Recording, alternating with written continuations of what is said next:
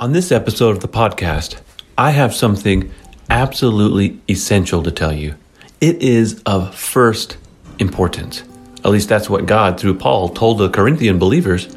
The apostle reminded his Christian brothers and sisters about the message he had received from the Lord and had delivered to them.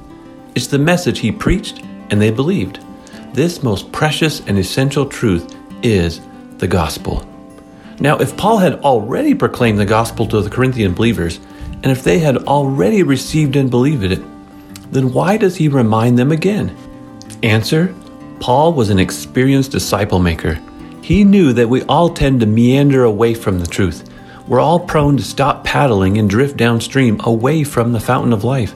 We forget or get distracted, and sometimes we even wade into the cesspool of sin and take a drink from the filth. For example, the believers in Galatia were deserting God and forsaking the grace of Christ. They were lured into exchanging the sin conquering, freedom producing, curse reversing gospel for a powerless distortion of the gospel. And in Colossae, the believers had to guard against human wisdom and empty philosophy that's contrary to our vital union with Christ. In both cases, and many others, the greatest need was to revisit the indispensable truths of the one true gospel. And this necessity remains for you and me. We require constant reminders of the counterintuitive, life altering, death defying, revolutionary message that sets us free from the power and penalty of sin. Even as Christians, we need encouragement to daily rehearse, internalize, and personalize the present and abiding reality of the way God is for us in Christ.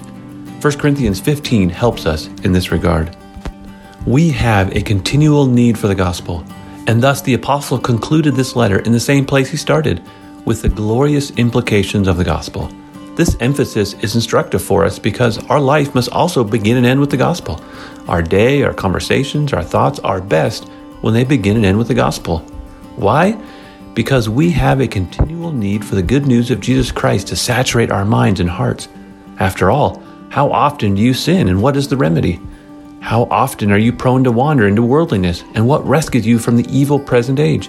How often does your life have challenges and difficulties, and what is your hope amidst those struggles? It's the gospel. With that in mind, listen to verses 1 and 2. Now I would remind you, brothers, of the gospel I preached to you, which you received, in which you stand, and by which you are being saved, if you hold fast to the word I preached to you, unless you believed in vain. Those words I would remind you stress a continual, habitual pattern of making known the gospel realities and promises, which underscores our need to repeatedly make the gospel known to one another and ourselves. Notice also the progressive culmination that portrays the completeness of the gospel.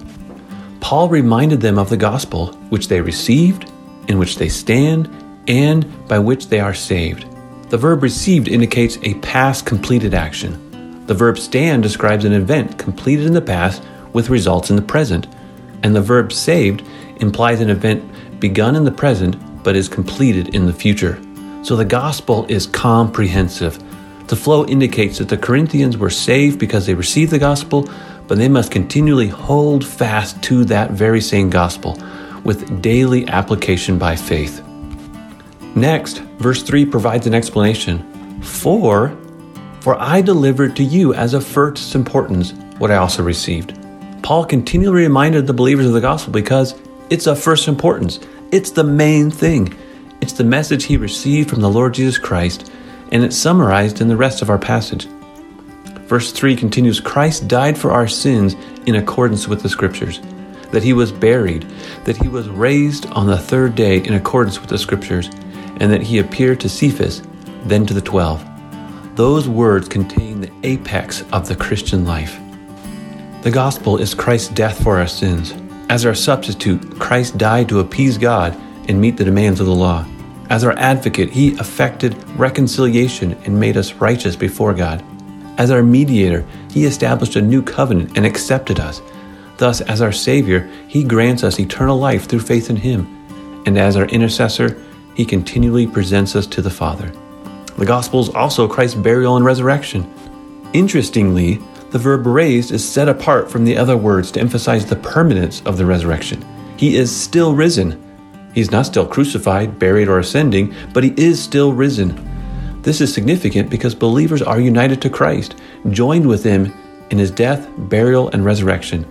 And our unshakable, unfading, better than anything else hope is the resurrection. So much more could be said, but instead, I encourage you to daily mine the golden nuggets of the gospel from God's Word. There's nothing more important.